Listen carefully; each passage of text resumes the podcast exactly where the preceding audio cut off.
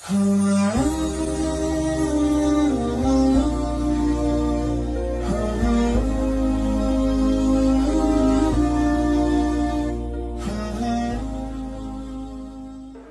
hidup di dunia ini harusnya seperti apa Pak Ustadz? Untuk apa kita di dunia ini Pak Ustadz? Biasanya pertanyaan orang macam ini, ini dia udah di tepi jembatan.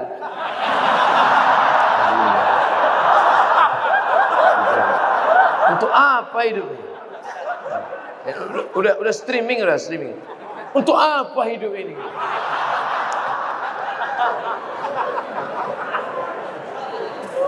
Satu.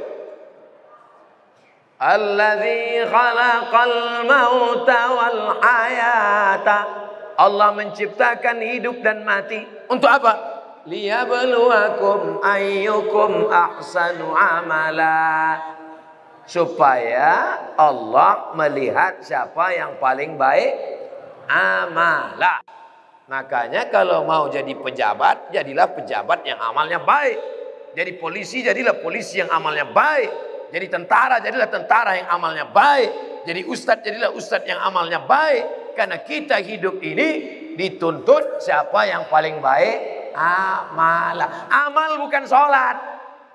Amal bukan baca yasin. Amal bukan puasa sunat. Itu ibadah. Hebat Pak Bupati kami Pak Ustaz. Kenapa? Pak Bupati kami rajin sholat duha. Itu bukan amal. Itu siapa pun bisa. Sholat duha tak perlu jadi bupati. Betul? Yang dimaksud amal adalah dengan jabatan kekuasaan yang ada di tangan kita. Bisa kita berbuat. Kalau jadi anggota dewan, buatnya perda. Perda syariah. Anak SD tidak boleh masuk SMP kecuali punya ijazah MDA. Setuju? Itu bang. Dengan kekuasaan. Jangan nanti udah pensiun baru. Udah pensiun baru datang. Ustaz Somad, apa yang bisa kita buat untuk bangsa ini? Tangan pun udah menggeletar. Itu apa? Ustaz Somad, kami sebagai aparatur negara, PNS, apa yang bisa kami buat amal kami? Mana PNS? PNS ke mana nih? Kenapa banyak orang ngantri? Mohon maaf Ustaz Somad, PNS-nya sedang sholat duha di musola. Bodoh. Amal PNS bukan sholat duha. Sholat duha sebelum berangkat tadi. Amalnya sebagai PNS adalah bagaimana melayani masyarakat, dipermudah urusan orang. Urusan KTP, KTP Anda masukkan pagi, selesai sore, dikirim melalui pos. Bisa apa tak bisa? Bisa. Mudahkan urusan orang di dunia, dimudahkan pula urusan di akhirat nanti. Amin.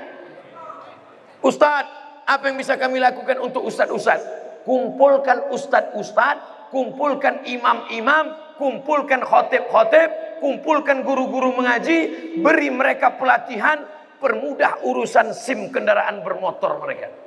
Setuju? Wah, banyak yang setuju. Kenapa Ustaz tiba-tiba ingat itu? Ingat dulu saya susah ngurus SIM. Dulu waktu sebelum terkenal. Masya Allah, tabarakallah. Artinya apa? Ketika Allah titipkan jabatan di tanganmu, pakailah. Ayyukum ahsanu amala. Ustaz, kami ini masih mahasiswa, masih sekolah. Lalu amal kami apa? Kau senangkan saja hati orang tuamu, pulang ke rumah, ayah, emak, ini transkrip nilai, mak. Nih, nih. Berapa IP kau nak? 2,0. Hah? Kenapa 2,0? Ayah sabar ya ya, ini takdir dari Allah. Eh, anak hantu.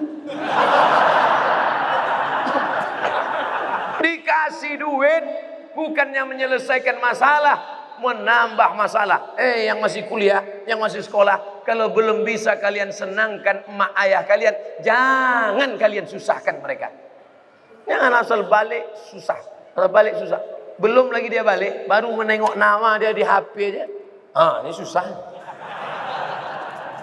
Yang pertama amal, amala. Yang kedua baru wa ma khalaqtul jinna wal insa illa liya'budun ibadah. Itulah dia sholat, baca Quran, tahajud, puasa sunat, itu ibadah. Jadi kita ini digunanya di dunia ini cuma dua saja.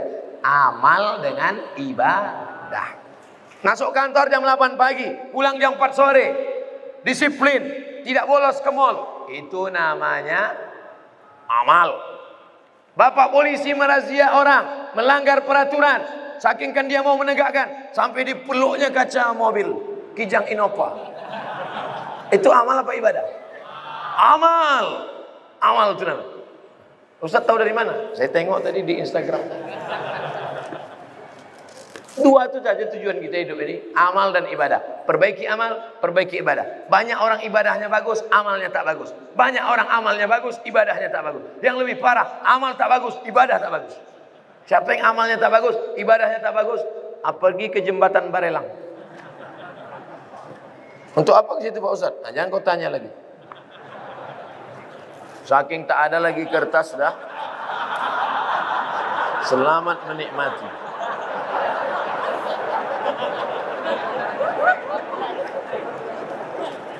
Apakah azab hanya ada untuk orang yang sudah meninggal saja?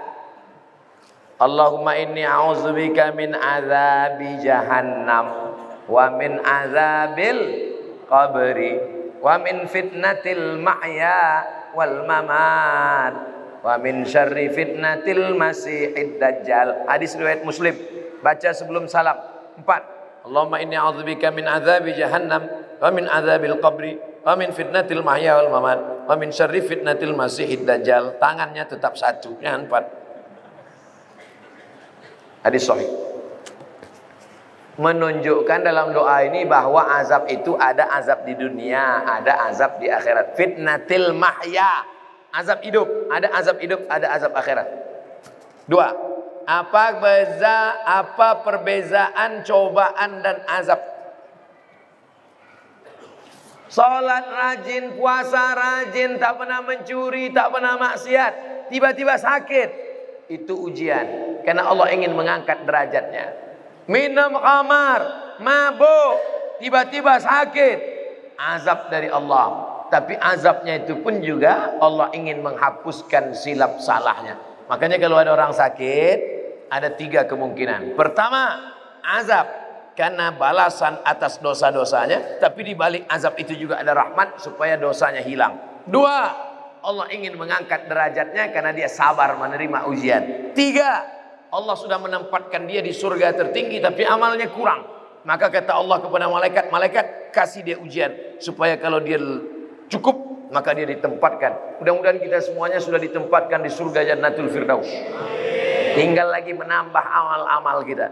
Ini udah kemarin nama dia di mana nih? Ini. Nah, ini di Firdaus ya Allah. Amal dia di mana? Amal dia kurang-kurang sedikit. Nah, buat dia agak demam-demam puyuh tiga hari. Kalau dia sabar, masuk. Kalau nanti Bapak Ibu jamaah Tanjung Pinang masuk ke dalam surga, amin. Pas sampai ke dalam surga tengok kanan kiri tak ada saya. Eh, mana Ustaz Somad? Cari saya di ruang VVIP. pede kali Ustaz.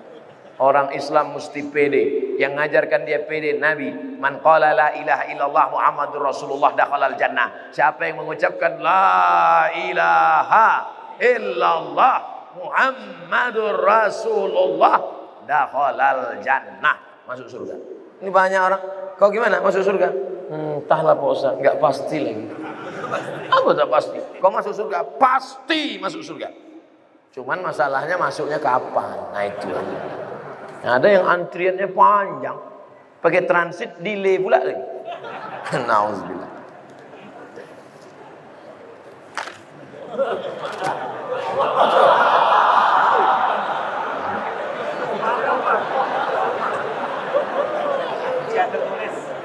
Ujian lisan tertulis. Pertama-tama, mau pakai pertama-tama. Izinkan saya mengirimkan Al-Fatihah untuk Ibunda Ustadz Abdul Somad Hajjah Rohana binti Nuruddin Al-Fatihah. أعوذ بالله من الشيطان الرجيم بسم الله الرحمن الرحيم الحمد لله رب العالمين الرحمن الرحيم مالك يوم الدين إياك نعبد وإياك نستعين اهدنا الصراط المستقيم صراط الذين أنعمت عليهم وللمغضوب عليهم ولا الضالين آمين Semoga Allah mengampunkan segala salah dan dosanya. Amin ya rabbal alamin. Ketika saya sholat berjamaah, saya berada di sop kedua. Ada makmum di depan saya, sholatnya batal. Terus saya maju ngisi sop yang kosong. Apakah yang saya lakukan itu benar? Atau sebaiknya makmum yang di sebelah orang yang batal itu yang menggeser? Ada dua cara. Mohon maaf saya belakangi tuan-tuan. Yang jadi patokan imam di tengah. Imam di tengah. Lalu kemudian di mana orang yang batal tadi? Di sini. Kalau orang yang batal tadi di sini, maka sop sini rapat kemari. Kalau yang batal tadi di sini, yang sop sini datang kemari. Karena rapatnya kemari, bukan ke sana. Kalau tuan yang di belakang nengok dia tak bergerak, entah saking khusyuk atau dia takut, maka yang belakang ni maju ke depan. Nampak dia? Tengok beberapa detik tak bergerak, ah, maju ke depan. Nah, nanti baru yang belakang pula maju ke depan. Tak boleh ada sop kosong. Dua cara. Samping ni ke tengah atau yang belakang tu ke depan. Bagaimana posisi derajat kedudukan mertua dan orang tua kandung di sisi Allah? Kalau engkau berbakti sama ayahmu, sama emakmu, biasa. Karena dia yang mengandung 9 bulan 10 hari, menyusukan 2 tahun. Tapi kalau kau berbakti pada mertuamu luar biasa. Kenapa? Karena dia memberikan anak gadisnya yang dilahirkannya dengan derai air mata, bersimbah darah, tiba-tiba dikasihnya anaknya kepada engkau hanya dengan mahar sebentuk cincin emas satu gram itu pun imitasi. Mau dia mengasihi anak gadisnya, Ikhlas dia memberikannya. Ambillah nak. Tiba-tiba setelah anak gadisnya kau ambil seminggu sebulan. Balik anak itu dalam keadaan mata biru. KDRT. Oh. Di mana otakmu kau letakkan? Oleh sebab itu maka berbakti sama ibu biasa. Aku sayang sama engkau mak biasa. Karena makmu yang menyusukanmu dua tahun. Tapi kalau kau berbakti sama dia luar biasa karena dia memberikan anak gadisnya kepada hai ibu-ibu kasih anak gadis kalian sama yang soleh-soleh di masjid Tanjung Pinang tak ada yang mengaminkan tak dapatlah kalian yang mengaminkan yang udah nikah pula ah dapat dua mereka tolong diberitahu amalan sunat sebelum tidur malam Pak Ustadz wudhu sebelum tidur malam berwudhu paling bagus lagi solat witir. Tapi katanya witir tengah malam. Ada dua sahabat Nabi yang witirnya sebelum tidur. Pertama Abu Hurairah. Yang kedua Abu Bakar Siddiq. Ya Aba Bakrin mata tutiru. Hai Abu Bakar kamu witirnya kapan? Ba'dal atama. Habis isya salat witir. Maka siapa yang witirnya sebelum tidur. Nanti malam tahajud saja tak usah tidur lagi. Eh tak usah tidur lagi. Tak usah witir lagi maka dia dalam keadaan tidurnya suci baca kul huwallah kul ambil falak kul bin nas ayat kursi al-fatihah subhanallah 33 alhamdulillah 33 Allahu akbar 33 miring ke kanan hadap ke kiblat bismika Allahumma ahya wa amut sunnah orang sekarang tidur megang remote pertama dia nonton TV lama-lama TV itu nonton dia Cemana mau dapat rahmat barokah? Mati su'ul khotimah. Yang ditonton film hantu. Saya tahu Ustadz tidak merokok. Tapi tolong beri saya motivasi untuk stop merokok. Udah capek udah saya cerita rokok ini.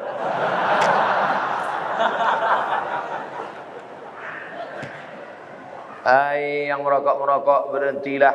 Satu hari sepuluh ribu, satu bulan 300 ribu, satu tahun 3 juta, satu tahun 3 juta 600 sudah bisa beli kambing kurban. Bisa apa tak bisa? Bisa, dua ekor kambing bisa kurban. Coba mulai besok. Kalau mulut tu agak-agak agak masam, ah, cari permen. Tak tahan juga, ah, rokok. Agak satu isap, terus tak balik.